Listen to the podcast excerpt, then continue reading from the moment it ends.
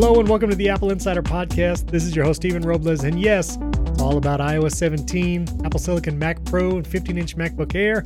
And yes, Apple Vision Pro. So many have gotten their hands on, even our own Andrew O'Hara. And we will discuss it all with my good friend William for the second week in a row. How's it going, William? I, well, good. I'm relieved this is working because I have, again, accidentally fallen into the beta of macOS.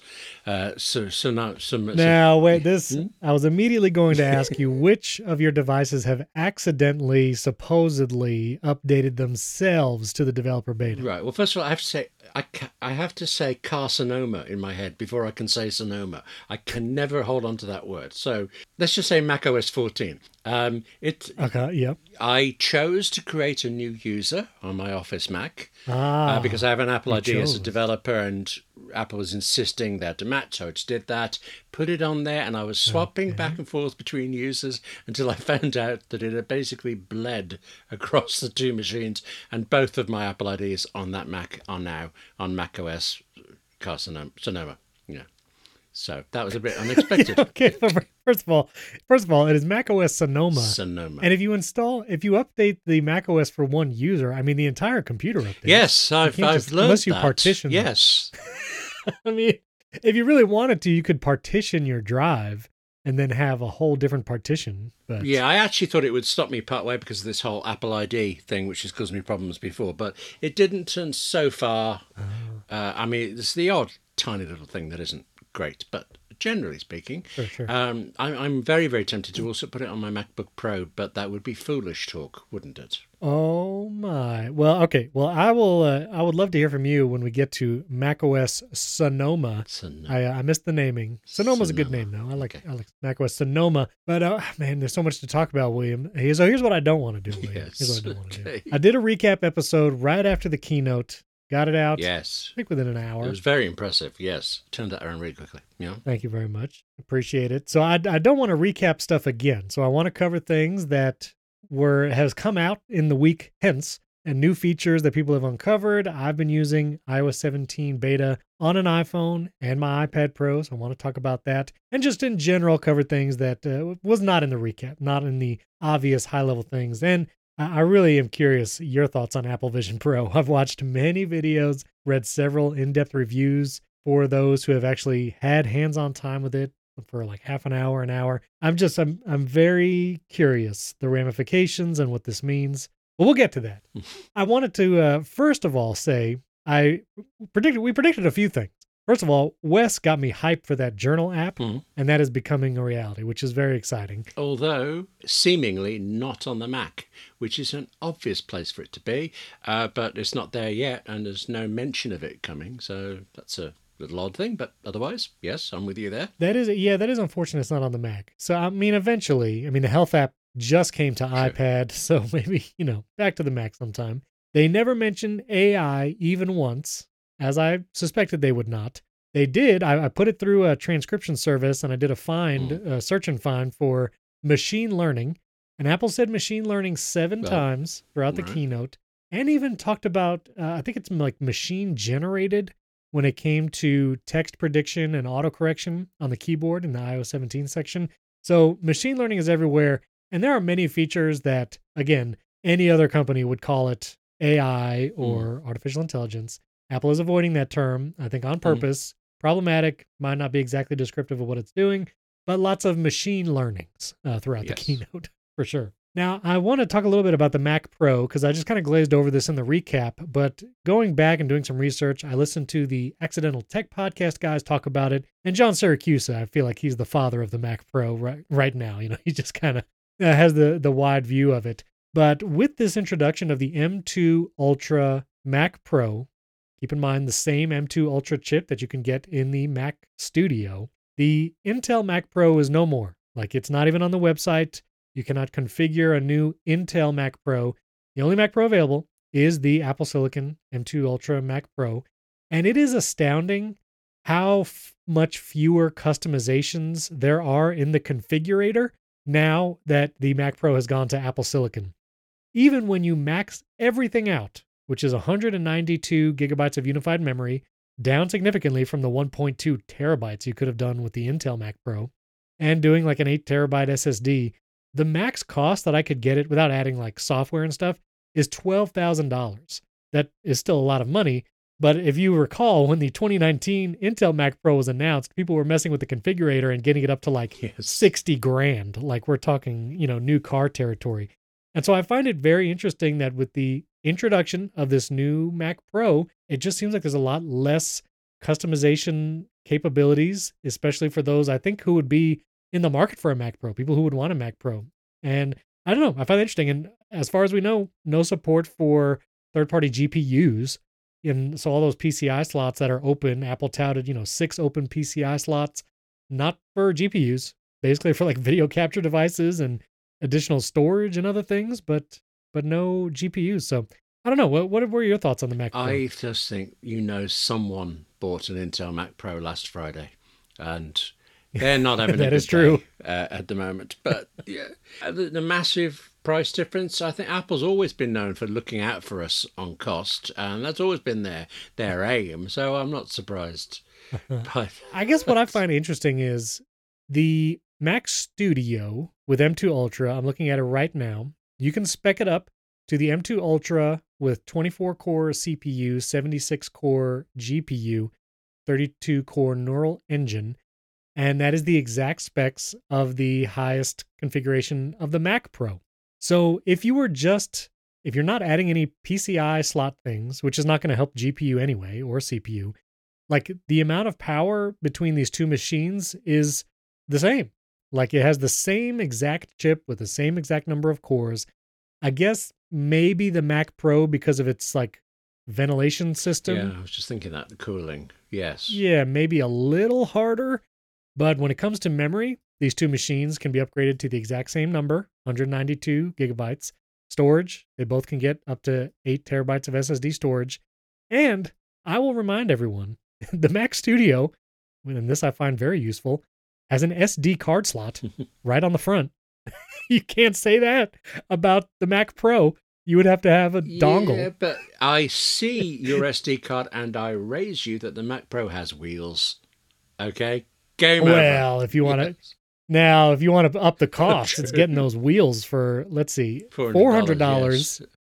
If you do it at time of purchase, if you want to buy those wheels separately later, you're looking at seven hundred. So realize that. not inexpensive for the wheels. But I just I think it's so interesting. I mean, for me, even Thunderbolts, I think you get six Thunderbolt ports on an M2 Ultra Mac Studio because you got four on the back and the two on the front. So you get six Thunderbolt ports. On the Mac Pro, you get up to eight. So you get two more Thunderbolt ports. That's, you know, the one benefit and a second uh, Ethernet port if you wanted to have like a dual Ethernet thing. But I just find that so, it's so interesting now that these two machines are so close to parity.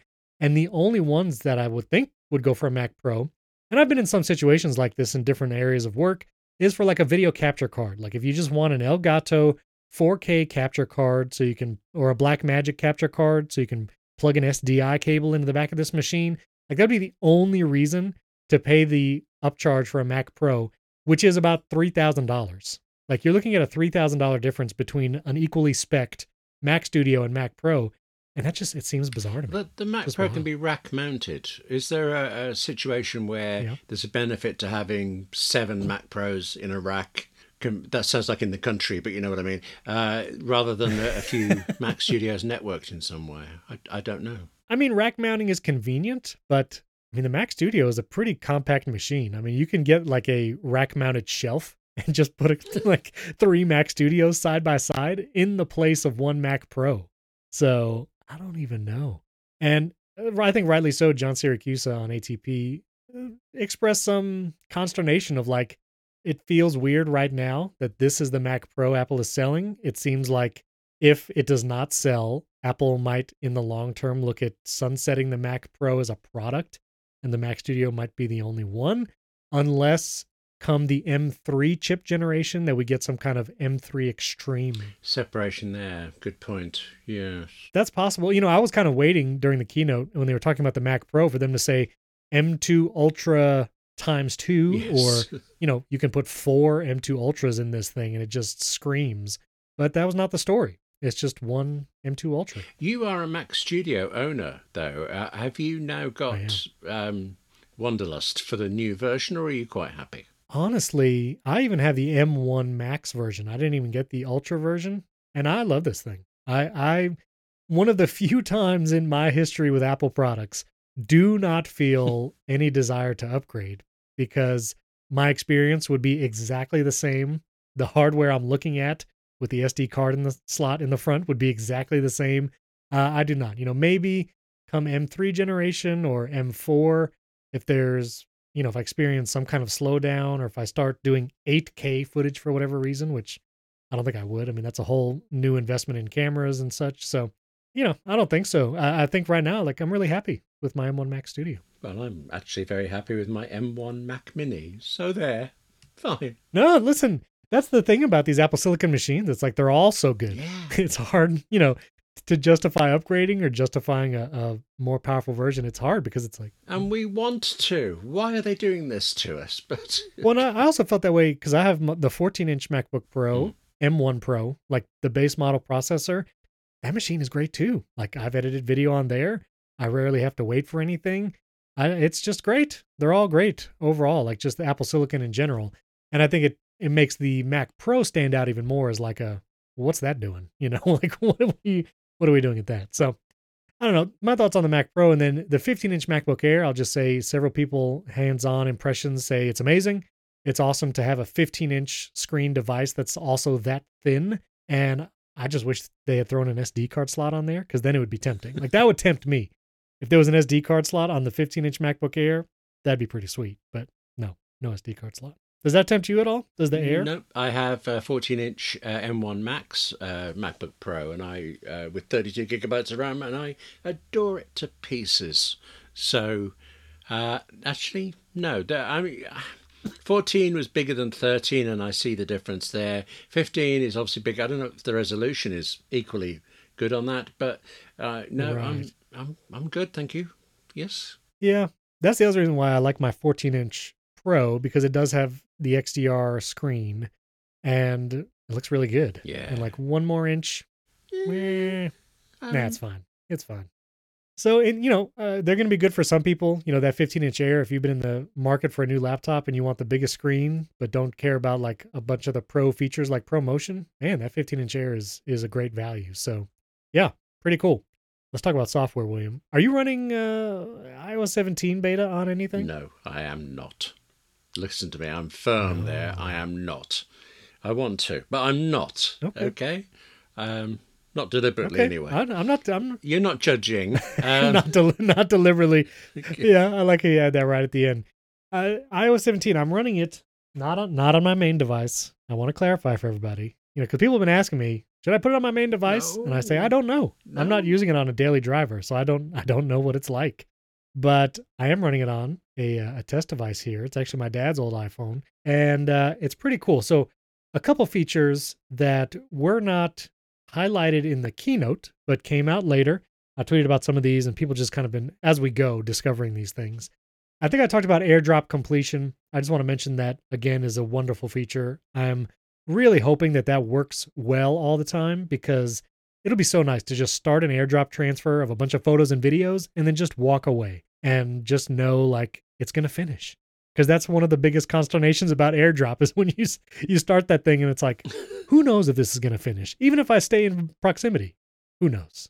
What what is your uh, over under on like failed airdrops? Do you experience a lot of uh, dropped? Uh, yes, but it tends to fail right away. If it gets going, it almost always completes for me. So, yeah, and yeah. most of the time, it's just exactly great. It's just occasionally, for no apparent reason, there's nothing you can do, um, which is frustrating. But it's so wonderful yeah. the rest of the time, isn't it? Isn't it? It is, and uh, hopefully this makes it even more wonderful and uh, more stable. So there's that.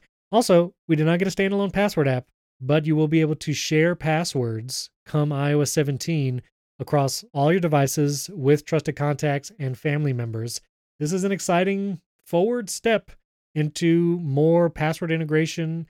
And I believe it also talked about like notes in iCloud Keychain, which I, you know, I would find that useful because in 1Password, I'm curious if you use it this way as well. I have a bunch of things like software serial keys. Yeah. I have things like my passport number. Yes. I have, you know, award reward programs or loyalty program numbers in there. I just keep everything. And the way iCloud Keychain currently works, it did not have really good categories for that kind of stuff. Like there was not great ways to put that in there. It just, you know, it asks for a username and password and kind of forces that and not really uh, else. But now you can do uh, a new password. It does still kind of have the same thing. It, it, still has the notes field. So I guess that's not really a different uh, category. I don't know. I'm excited to share it. I'm looking up right now at the uh, the passwords app in iOS 17 or the password settings thing. Family passwords is there. Share passwords and pass keys safely and securely with your family. And under password options, this was tweeted around shortly after the keynote. This is amazing, mm. William. Tell me if you knew about this. It will clean up all those verification code texts and emails no. that you get sent all the I time. For today, that would be great. Oh, there is a toggle for clean up automatically. And another new feature, not mentioned in the keynote, is that verification codes that get sent to email, which has been super annoying because Apple is so good with the text mm-hmm. part mm-hmm. where you can just autofill it. Now they're going to do that with your hmm. email. And so if you get an email verification code from a company you're trying to log in, it'll just autofill that in the website. You don't even have to go over to the email or open your mail app.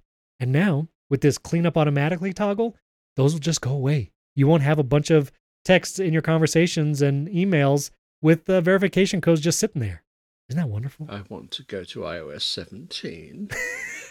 that is a very tempting feature. Not enough. Not enough for me to want to, to make the jump on my main device, but those those are very exciting features. And I know their name Ricky Mondello. They're on the team with the iCloud keychain and password, and they often like tweet and share some of these updates and just amazing work this is amazing. like I just love all these little features, like quality of life improvements that are just wonderful. So amazing. One thing I'm not clear about because uh, sharing passwords is on the Mac as well, so I've seen it there and I've I've tried sending it out into the world. But um, I assume that if one shares passwords, the other people can change them should they need to, or add notes or whatever. But it doesn't seem to be like that in Apple's description of things. Um, are you willing to send me all of your passwords and let me change them? Uh, well, I'll tell you what I'll do. I'm going to read the splash screen that I just pulled up here, and maybe this will answer the question so I don't have to send you all my passwords. Oh, okay. It says each member of the group decides which passwords they share and can delete them at any time. The person who creates the group can add or remove others. So it does seem like if you add trusted contacts to a password group, each member of the group decides uh, the uh, what they they can delete the passwords or edit them. So this is why it's a very trusted contact situation. You have to trust mm, people. Uh, they said delete. They didn't say delete or edit. Listen, um, I'm going to delete your Wells Fargo uh, login. Just okay, see what happens. Let me know over the next couple of days. Any chance? It's kind of scary that you that you know it's Wells Fargo. Yes. Appreciate it. Okay. That's you, you, your your prank. Shot in the uh, dark, yeah. and it landed. Okay. very effective, very effective, and terrifying. Thank you very much. Thank you. Also, profiles in Safari, which will be across all platforms. Apple announced it with the Mac, but this will be true everywhere. And this is helpful if you have, let's say, multiple Google logins, oh, yeah. which a lot of people do. You have a personal, you have a work Google account, and now you can create a profile in Safari where when you tap personal profile, it's logged into your personal Google account, and then you can go over to your work or school and it will log into that.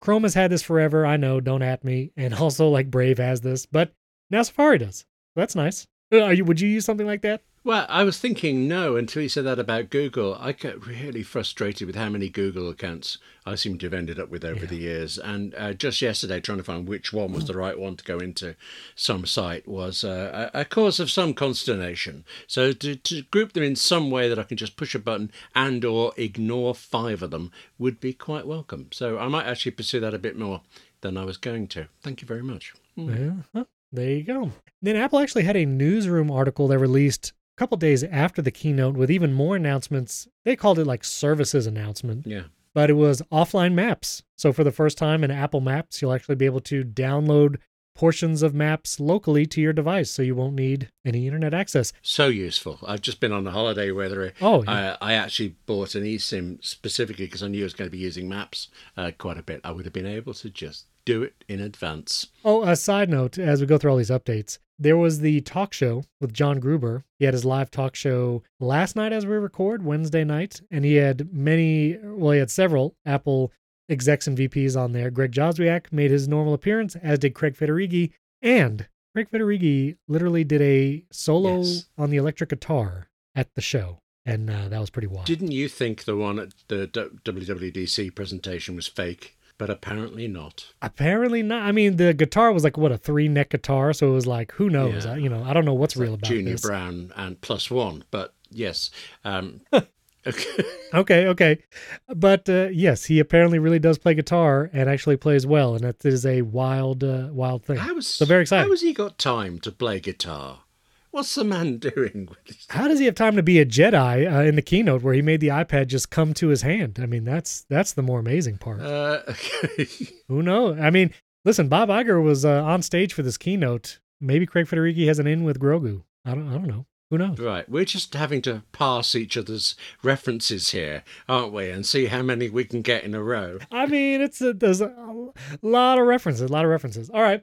Uh, in addition, more iOS 17 workout scheduling. And this has been, I think, a, a long needed feature. I know my wife, she does workouts not in Fitness Plus, but in other apps because they kind of walk through a daily schedule. And they'll say this on this day, and then you just open the app and you get another one. And so now you'll be able to create those schedules. I hope or assume that there'll be some like automated ones. So you could say, you know, give me a five day or three day a week workout schedule and it can just like choose some workouts for you. So you don't even have to oh. decide. You know, you just open the Fitness Plus app yeah. and you just do the thing. I think that would be Thank nice. goodness. Now I don't want iOS 17. Okay, swings and roundabouts there, but I am grateful for that. Thank you. Okay. Uh yes. So that's that's good. That's good. And then also not mentioned at all in the keynote, which is, you know, a little sad. But Apple Podcasts actually had a bunch of updates. And in iOS 17, the up next queue is going to be vastly improved. And this is something that I've talked about on this podcast. One of the reasons why I keep going back to Pocket Cast is because that up next queue is difficult to manage in the current version of Apple Podcasts. Well, in iOS 17, you'll be able to add episodes to the queue, but then also manage that queue much like you do in Apple Music. So you could drag episodes up and down very easily. The interface is redesigned, and there's not the weirdness of some episodes are kind of locked in place and others are not. So much improved up next queuing in Apple Podcast. Although I wish there was still a setting, I haven't found it yet. Maybe they'll add it, but to say new episodes of this podcast add to the top oh, right. or add to the bottom of the up, up next queue because that's a Pocket Cast feature.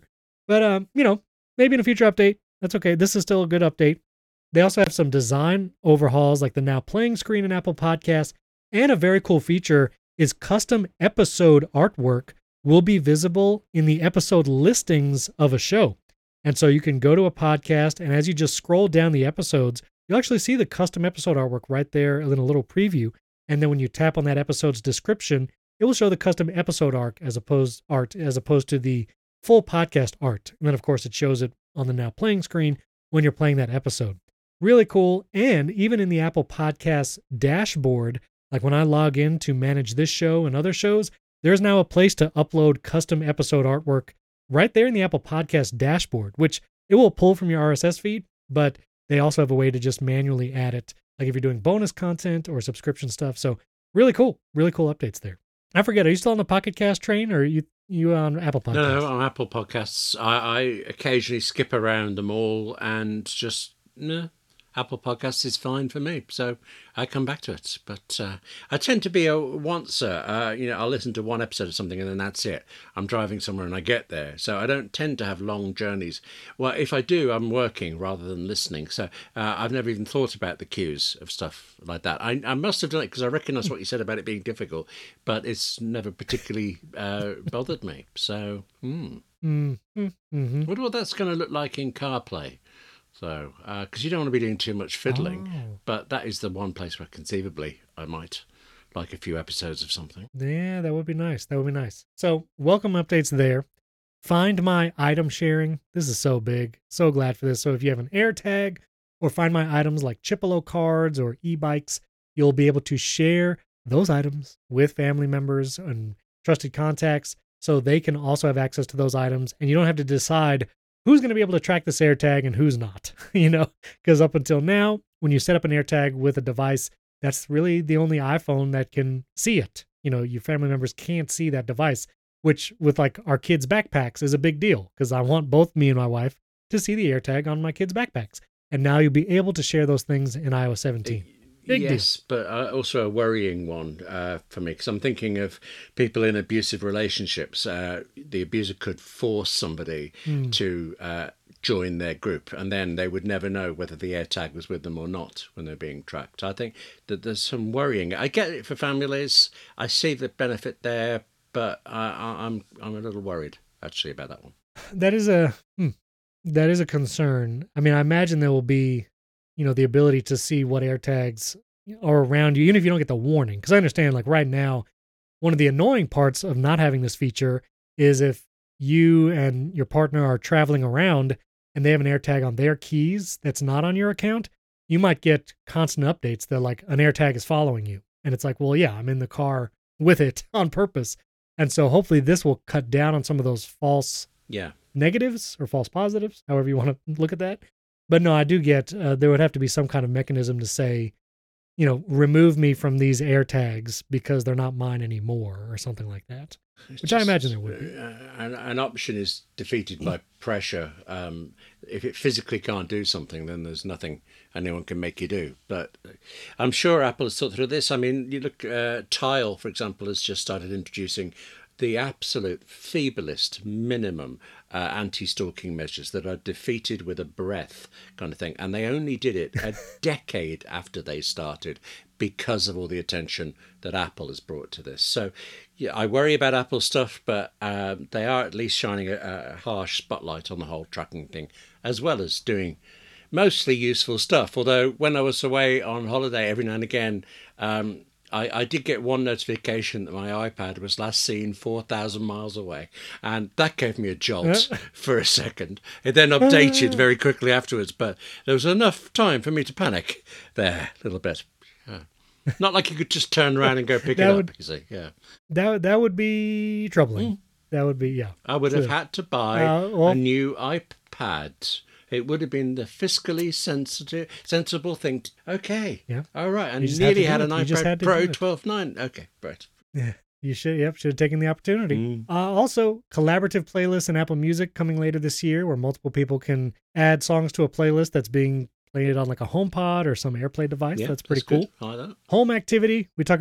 What's I that? like that. I'm a little worried about uh, some yeah. of the Apple Music things, like the extension into using Apple TV and uh, Apple Music Sing, so that people can see themselves playing karaoke. Or that, you know, I mean, if you must, I suppose. But other than that, yes, a mixtape while you all move in the car.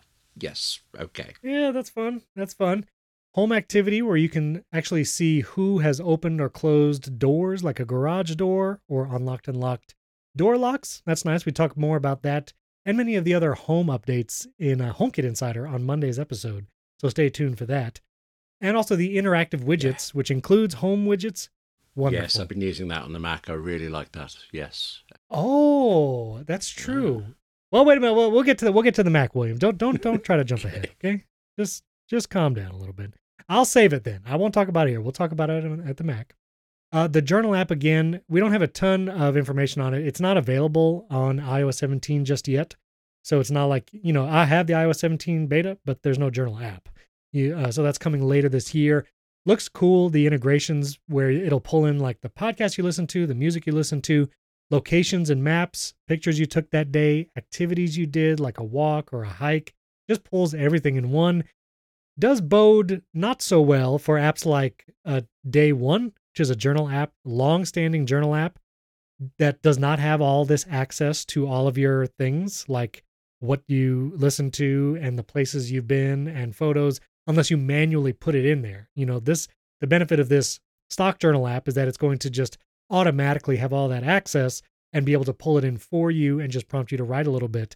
So curious if journal apps like Day One will be able to differentiate enough where this is not a complete Sherlocking situation of just Apple taking over journaling apps. I'm, but, I'm sorry for day one, and I know people who love it will stick yeah. with it and things, but my wife got so badly burnt by a failure at day one's end that she will never use it uh, or any iPhone journaling again. It was completely the company's fault, not hers, and it lost really? everything. And I was really unhappy with oh. the company at the time. So, you know, I'm never going to give them money um, for it same thing could happen with Apple, but you know the Ferrari, if it did, means they're going to be extra careful and they have the resources more than day one ever could. So I, I, I can believe it will be better, but it will. The thing was so bad, she will never be convinced to use it again, and it's um, shocking, really, how destructive that one bad time was with day one. So. Mm. That's unfortunate. I mean, to if it data loss for something like that that's so personal yes. is a especially difficult thing uh, yeah. to deal with. I got back 80% of yeah. a text I worked out. I was like forensic for a night, eight hours working on this. Got back 80% of the text, but 0% of her pictures and anything else she'd drawn in. And the company was worse oh. than no help at all since it was their fault. It was, I mean, this is years enough ago that I can't remember uh, how it all happened, but um, uh, I mentioned Journal to Angela after WWDC, and the first thing she said was no, because of this, will not trust it. So wow, badly burnt there. Yeah, man. Well, I'll be curious. I mean, I I'll be honest. I don't journal. I would like to, and it's always been enough of a like kind of uphill task, like pulling in different stuff manually. Yeah. And so I'm hopeful that this journal app is enough of an automated process where I'll be encouraged to just write a couple sentences and keep it digitally. And I imagine, you know, with like legacy contacts, which is a feature that already exists on iPhone, that if someone were to oh. pass, that this journal could be made available. Like you could choose to do that. That would be a very nice feature. Yeah. Uh, oh, plus, uh, I'm in Britain where we have a particular flavour of tabloid press. If any of them could get access to our journal in any way, that'd be great for them and not so good for the rest of it. Well, there's a hacking trial going on at the moment here with one of the royal family or something, so it's kind of in the news. Oh. That kind of information of hacking of phones. A little bit more basic than hacking into an iPhone, but it gets done. And if they could do this as well, right. they would know everything I listened to, everything I watched. Okay. They would see you just binging all of my podcasts, right? Well, after Ted that's Lasso, yes, that's what that's what uh, it would be. The truth would be. That's out. how they would know it's a fake. that they could spot a fake from a mile away. If there's any Ted Lasso content, they're like, "This isn't William Gallagher. This is some some avatar of William. It's not real." Uh, also, the contact poster thing, I played around with that in iOS 17. I think that's pretty cool, being able to just kind of create that own persona. Wes and I talked a little bit about this a few weeks ago about maybe Apple moving towards a like this is your persona online and that could be everything from like a public landing page at iCloud.com and also your contact information that you share. And it does feel like we're moving towards that with things like NameDrop and this uh, contact poster. So, did you is that on the Mac too? Did you play around with it? I haven't used it, so I'm not sure. But uh, can we just take a moment to say, okay. NameDrop, the perfect name. I mean, just good on Apple for doing. Sometimes I think companies put two words together and don't realize what they mean. Like the obvious one is Procreate. You know, hopefully they realize what they were saying there. Yeah. But name dropping, yes, perfect. Okay. it is. It is very good. And then finally, before I move on to iPad, the Reminders app actually got a bunch of updates that were not really talked about in the keynote. When you first open it, at least on the device that I installed iOS 17, it prompts you to approve an upgrade to your reminders database, kind of like how Notes did many years ago when they changed the whole back end of the Notes app. So there's this like upgrade of reminders. And the big new feature is the groceries, where you can actually designate a list as being a grocery list. And then the reminders app will automatically categorize things like produce and dairy. Pretty cool. I will just plug once again my grocery list app, which is AnyList. And it is a prime example of what a great app can do when it differentiates because AnyList, I mean, the reminders list, even auto sorting, is so far from what AnyList offers. Like you obviously you can share lists with people, which you could probably do with reminders, but AnyList also has like meal planning with a calendar. You can add items into a recipe. And then when you schedule that recipe for the meal plan, you can choose to add all the items from that recipe to a grocery list, like crazy integrations. And one of my favorites recently, I don't know if I've talked about it, but it now in- integrates with Instacart. So if you have your whole grocery list and you want to do an Instacart order for delivery, you could tell the AnyList app, send this all to Instacart, and then it'll go item by item, searching for what you put as the item name. And then you can just add those items to your Instacart shopping cart, kind of in the AnyList interface, and just add it all quickly. Because before you had to go back and forth, like let me go to the Instacart app, search for the item, add it back to AnyList, what's next? And now it's a much more seamless process. And so AnyList is just two thumbs up. I love AnyList for groceries. Do you use anything for groceries? Well, I suppose I shouldn't because it's a bit like um, using a Learjet instead of a bicycle. But I use OmniFocus for everything, so I do have a shopping list in there. Because why not? William. It's always there. I mean, you use OmniFocus for groceries? Yeah, I could see the makers of it going, okay, but you know, it what works. in the world, William? What in the world? okay. I mean, I, I guess if you want to, you you do. And you, actually, man. in all seriousness, because uh, everything goes into OmniFocus, I I always know where to look. I also know where to put everything, sure. and I also know when I'm done, when I've bought all the stuff at the store or whatever. So uh, there's a you know there's a sense there somewhere. Not saying it's the reason to buy OmniFocus, but if you've already got it and you're using it, oh, stop looking at me like that. Sure. Okay. No, no. Hey, uh, more power to you. That's that's great. So a lot of what's in iOS 17, uh, iPad will be much shorter because again, most of these features are just carried over to every platform, yeah. and Apple just chooses where to announce which feature. Yes. I think to make that section of the keynote feel more significant. And so, iPad OS 17, they talked about interactive widgets, of course, lock screen widgets, which are really fun on the iPad. I actually put the beta on my 12.9 inch M2 because I was like, why not? I'm just going to do it. And uh, I did it, and it's really fun. The astronomy stuff is really cool on it. The wallpapers, live photo wallpapers, it's the first time I have felt like a live photo has a purpose. I love live photos. No. I see. I never use them. Like I don't even capture. Oh, like them. all I keep it time. turned off. I use them everywhere. I have this gorgeous Really? shot of Angela in uh, Japan, uh, surrounded by uh, cherry blossom, and it kind of all moves and Oh, just parts in front of her face, and it's just exquisite. Love live photos. I mean, that sounds amazing. Uh, that's uh, maybe, maybe I just have to get better at taking them. you sound like a professional. Uh, it's it's me. collector. It's not the technology. Yeah, it's it's me. definitely you. clearly, It's clearly. definitely you. Okay. well, you can make that your iPad lock screen and actually see the animation every time you wake up the screen, which Oh, is no. I want iPad wild. OS 17. Uh, it's pretty nice. I'm just saying. Plus the lock screen widgets, interactive widgets on the home screen. It's all very nice. Uh, Stage Manager is also improved. I don't know if I'll be using Stage Manager anyway, but if you do enable it, much more granular control over window sizing and window placement. Feels much more like you can put it where you want and it's not locked into these very specific window sizes and placements. And so it feels more like a Mac in that regard. So that's cool. If you like Stage Manager or if you wanted to use an iPad with an external monitor, I think that would be a little easier now with these updates. And finally, for iPad OS, not mentioned in the keynote, not mentioned anywhere that I could find, but webcams are now supported by iPad OS. And I tried with a Logitech Stream Cam, which is a webcam with a USB C cord coming out the back. And if you plug that into the iPad Pro running iPad OS 17 in the FaceTime app, it switches to the webcam. And you can actually use an external webcam in the FaceTime app.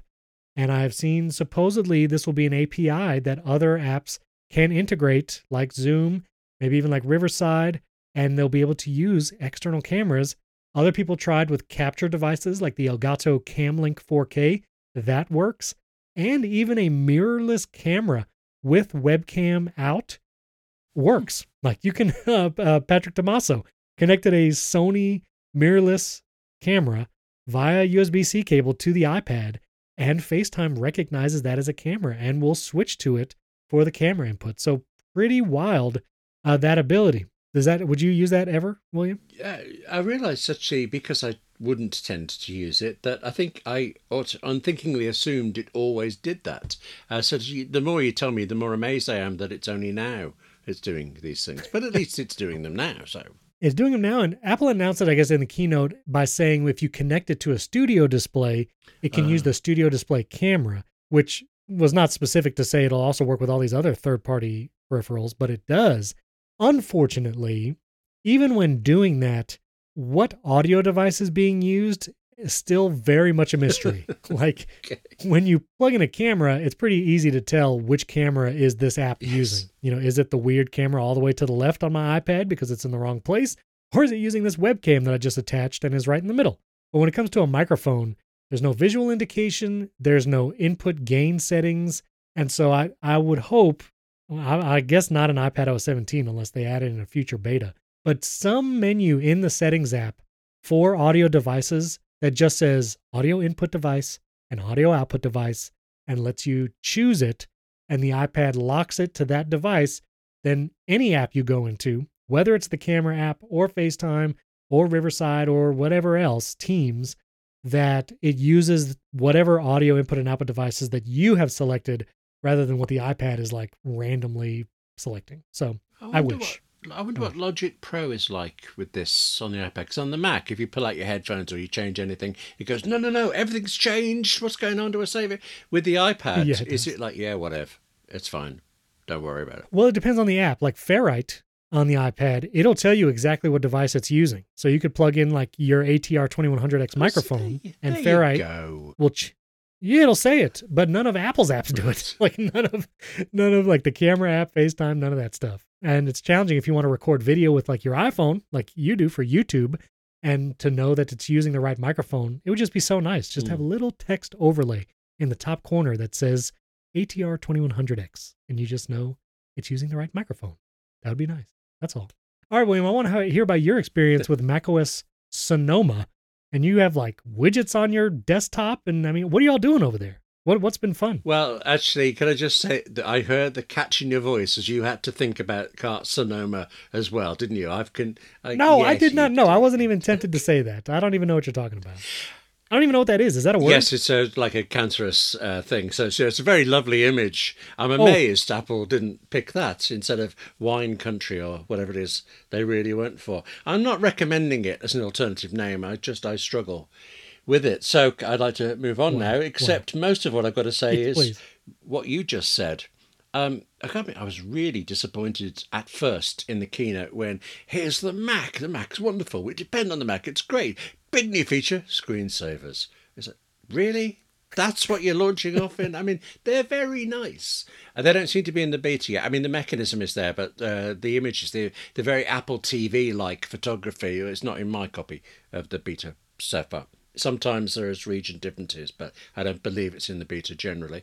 So that's yeah, okay, it's nice. But then you do get into other things, but it is all keeping parity with the rest. So desktop widgets. Um, I tried it just to see what it was, and actually, as I look at my screen now, I have a little row of them in a corner. I I have that a big oh. wide monitor, and usually it's full. I've actually shrunk a couple of windows so I can just leave a few widgets on the side like that. So I'm surprised how much and I love the fact you can place them anywhere, but then when you place a second one, Apple puts this faint outline, like a Snap to grid. So if you're aiming roughly mm. to the hmm. left, it puts it just so, or just above it, just right, so that it all looks very neatly arranged instead of slapdash or overlapping as you might do by yourself. It's just aesthetically very nicely done. So, what widgets are you using? Um, I have a world clock, which actually is a, a, a, bit of a problem. I've, I've been trying the different clocks, and sometimes, you know, when you're in an app, the widgets kind of become ghost widgets almost. They fade away a little bit. Right. And, and, they're very readable, except on some of the clocks, uh, the hands aren't quite as clear as you would want them to be. But I've been messing mm. around with different clocks for that, and the one I've got at the moment seems to be Okay, I have an OmniFocus uh, widget that lists.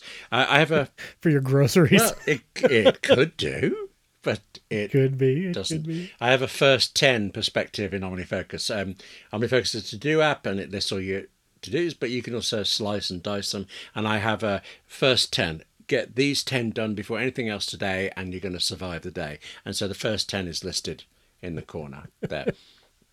and survive. Also, we mentioned this the home uh, stuff. I have a little four piece uh, home widget uh, with a couple of lights on it that I'll knock on and off. Like I have an outside porch light that for some reason the last few days keeps coming on during the day, and I should look into it and what I've set it to do, but instead I just click that button and it's gone again for a bit. So nice. I'm excited for those home widgets because I leave the home app kind of open on my Mac. Yeah, I've and just that. really just for a few different widgets. Yes. Or you know, device controls, and so I use it like a tripwire. Uh, if somebody hits a certain light coming, I know trouble's on its way. That kind of thing. Oh, uh, you know. Man of mystery. Now you you knocked the uh, screensavers into wallpaper thing, but have you tried that? Well, in as far as you can. At the moment, the only screensavers I've got are actually weirdly there's a set of photographs, um, like generic things. Mac OS Ventura was the default on there. I don't know if I managed to mess that up on my way in the installation across the two versions of my Apple IDs, but there wasn't a that gorgeous photography that Craig Federighi showed was not is not there yet. Uh, so oh, this okay. um, the thing if you have a screensaver and when you unlock it, it smoothly goes back. I think that's going to look better with that photography, but it looks nice now, even with the Ventura wallpaper. But actually, going right. into the screensaver, it feels a bit kludgy. Uh, twice now, I've thought my monitor's switched off. A few days ago, I knocked a cable and switched my monitor off, and it looked like the same thing. But then, after a little heartbeat, the screensaver would kick in, and it's quite nice. There's a clock option on mm. there, which isn't very attractive. But weirdly, on the lock screen, there's a clock now, and it's just gorgeously done. The lock screen is really nice. There's a beautiful okay. clock and date. And down at the bottom, uh, that's where they moved the login bit to. And I found if you do have multiple users, I don't know if there was anything like this before, but now you're the the main the last used user is in a circle at the front, and the other ones kind of pop up out of the side, almost like they're waving, and then go back behind it, just to tell you that they're there and if you click, you can get the list and change it. it's just so smoothly done. It's ridiculous oh. to start enthusing about a lock screen on a computer that you don't look at for more than an eighth of a second, but it's very well done. So that is very nice. Now, one of the impressive features they had was the whole video conferencing yeah. thing, where it'll yes. separate you from the a slide. Did you try yes, that at all? Um, uh, it's not fully working yet. It seems to me. Um, I tried it with Zoom, and of course, the thing with Zoom is. Uh, well, a nice thing with Zoom was I was in this really serious Writers Guild uh, meeting, um, and at one point I kind of I physically raised my hand because I, I needed to say something, and my Mac recognized that, told Zoom to push the button to put the raise hand icon for it. And wow. I had until then I hadn't realized it was going to do it.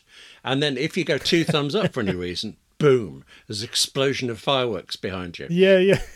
the confetti. Except when you deliberately want to do that, it's like the Mac is giggling at you because it waits just long enough for you to feel a bit silly standing there with your two thumbs up and then it kicks in.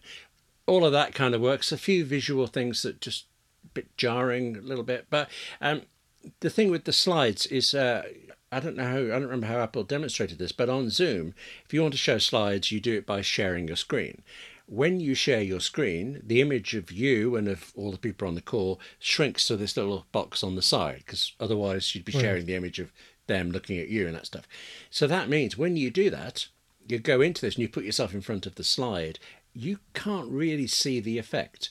Um, you have a small option, which is the one where they put you the slide is full screen and you're a little inset uh, in the corner in a circle, right. and that's a bit screwy at the moment. Um, I found. Okay. I don't know what it looks like to other people, but at my end, my face in the circle was appearing off to the side of the monitor, away from anything else, and also it was kind of glitching a bit in and out. And then if you switch to large, which is you full stream, expansively gesticulating in front of your own slides, well, all you see is the smallest, narrowest little preview of it. And I couldn't even tell whether the same video glitches were happening. You know, when you're on oh. Zoom and somebody has one of those fake backgrounds and it's a bit rubbish and yeah. they move and you see all that juddering, I was getting quite a lot of that as well. So uh, I don't know. Oh, but the ability to just nip into it and out of it. I will be using that. Um, I'm sure. Okay. okay. Well, I'd be curious to try it. And one last thing, I'm looking at the macOS Sonoma preview page, and there's a screen sharing section under additional features saying that uh, you can tap into the full power of your Mac while working away from it. There's a high performance mode in screen sharing app that uses the advanced media engine and Apple Silicon to enable highly responsive remote access over high bandwidth connections. And even in all those words, I don't know if it's talking about just locally on the network or if you could actually do that anywhere in the world basically. You know, if you're have your MacBook Pro and you're at a coffee shop and you want to access your Mac Studio at home, does that mean it's going to do that? Because Apple used to have that feature called Back yes. to the Mac and mm. it never really worked very well. No, that's true. it was, it was kind of janky. But I would love for them to try and bring that back because I use uh, Edovia's screens right now. Oh, yes. But I get a little, you know, wiry when it comes to third parties having so much deep connection into the computer that you can like remote into it through yeah. a SSH tunnel. And so I would love to use a first party option like just native screen sharing, which I use when I'm home. Like if I'm on the patio and I just want to get something off my Mac Studio real quick, I'll use screen sharing. Mm. And I would love to be able to do that anywhere I have internet. So I use screens as well. I used to do it a lot from my iPad when I was traveling or anything, and incredibly useful. Uh, yeah. But actually, I've had lots of problems with that app. Something changed in my network, some settings, and I would come home and I would set it all up, and it'd be working fine while I'm on the same network. I step outside, and it's right. nope. Even though it appeared I think actually at one point it's because I changed routers, and that particular router just didn't play nice uh, with something. So uh, a first party one, I should have tried that. Actually, that's what I'm going to do the moment we stop talking. and I will say, I it took me a long time to figure it out, but local network access screen worked fine for me, but remotely it didn't, and I had to do this manual port oh, yes, configuration. That was it. Yes, I got bored and, halfway through. well, I got bored the first three times, and I never figured it out. And then the last time I did it, I literally have no idea what I'm doing. I don't know how to set a port. I don't know what port I should be hmm. using. I don't know if I just make up a number. It's probably not very secure. I should probably not do this and probably not talk about it on a podcast, but that's what I did. And eventually I finagled it enough where it works now as long as I don't touch anything. I got to say, I'm I'm laughing at you here, not because I understand this any better, but because I understood enough not to mess with it. And you've gone and put in right. one, two, three, four, or something. Uh, did I get that right? Like I did with Wells Fargo, stab in the dark. Have I got your port number? Uh, I mean, it's close. It it's not one, two, three, four. It's it's four it's four digits, but I yeah I don't know how it's working or if I did it right. All that I know is it's working. I'm not going to touch okay. it. So that's that. Um, actually, well, William, sorry, one have... small thing. I know oh, this is a tiny, tiny thing, but um, I really liked it. Uh, web apps for it. Um, yes. You know, you've been able to do this for ages. Take a website, make an app out of it, but it's always been a bit clunky, and it kind of right. does and doesn't. It just, yeah, I might bother for a bit and never do it. Uh, I've been doing it on macOS Sonoma, and it's so easy and so far so reliable. I know I'm going to keep using it. And I think actually Apple's been really clever. They don't call it create a web app out of a site, it just says add to dock. And like you get it straight away. More people are going to find it, more people are going to use it. And I think it's deeply useful. So. That is, I'm excited to use that as well, especially like for some project management uh, websites that I don't like downloading the native apps because sometimes those are a little more janky than just going straight to the website. Oh, yeah. So I'm I'm hopeful that the web app uh, is I don't know I, that I might prefer that. I'm so, actually totally yeah. the other way around. I prefer native where possible, but uh, I don't have a I have a very patchy internet connection around where I am, so maybe that's it. I don't want to get stuck in the middle of uh, updating something and then lose the signal. Well, the one I'm talking about is Monday. Oh, I yeah. use Monday.com, uh, which is a great uh, service and a great uh, web app and I use it there, but I actually have the native apps on like iPad and iPhone. And for some reason, it can be a little weird sometimes where it doesn't save an update or like doesn't like have a save an edit to a comment. I don't like that stuff. So I actually like managing it in the web. But if I could have the best of both worlds where I'm managing it in the web, but it feels like an app, I would do that. That'd be pretty sweet. But William, we have to spend at least a few minutes talking about Apple Vision Pro. I can't believe we got this far without doing it. Actually, yes, it's like yeah, we've well, done the Mac, we've done it. You know, done. oh yes, this small thing, little teeny thing. I, I saved it to the end because one, neither you nor I have held this thing or used it, as far as I know, unless you got some kind of secret. I was going to say, uh, no, you're right. Actually, no. Okay, yeah. So you know, anything we say is pontificating about what other people said. And there's been great articles and videos. I'm going to link a few. Our own Andrew O'Hara had a hands on. I'll put that uh, article in the show notes. And very few additional pieces of information. like the prescription lenses. There'll be from Zeiss. So if you wear glasses, you can get prescription lenses as an add on. Could be anywhere from three to six hundred dollars. Pretty pricey. The refresh rate has come out as a 90 hertz refresh rate screen for those eyes, which goes up to 96 hertz if you're watching movies, which would make sense if you're watching a movie in 24 frames per second times four. That's 96. Final. Yeah, yeah. Final Cut is available, going to be available at launch. So you'll be able to edit videos in Final Cut in Apple Vision Pro, which is pretty wild. Mm. And there's already accessories being developed for this thing, like BandWerk as a like leather strap accessory. And I just I had a little bit of an eye roll because I'm like, this thing could very well be a year away. And someone pointed out on Twitter, Apple announced the Apple Watch in September 2014. They said it would be available early next year, 2015, and it came out in April. Yes. So early next year for Apple, I think basically means before June. And so, you know, this could be close to a year away. And I think it's hilarious. There's already accessories supposedly you can get. But you bought accessories for your AirPods Max, didn't you? You got a you got a traveling case or a stand or something? I do. Um, I do. It's yeah. the same thing. Yeah, no, I know, I get it. It's just funny how important it is to be very first, even if you're a year ahead of hmm. time of the actual device coming out. But I, I've watched several videos, William. I watched MKBHD, Joanna Stern.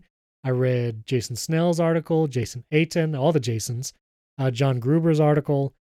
I, I really am struggling to actually put words to what I think about this thing because it looks like an amazing piece of technology. Everyone who talks about it says the eye tracking, everything is incredible. The hardware and the immersive experiences and all of that. And I am not uh, like I'm not being down on it. Like I'm not saying this thing is going to flop or fail. Like I'm not uh, implying any of that.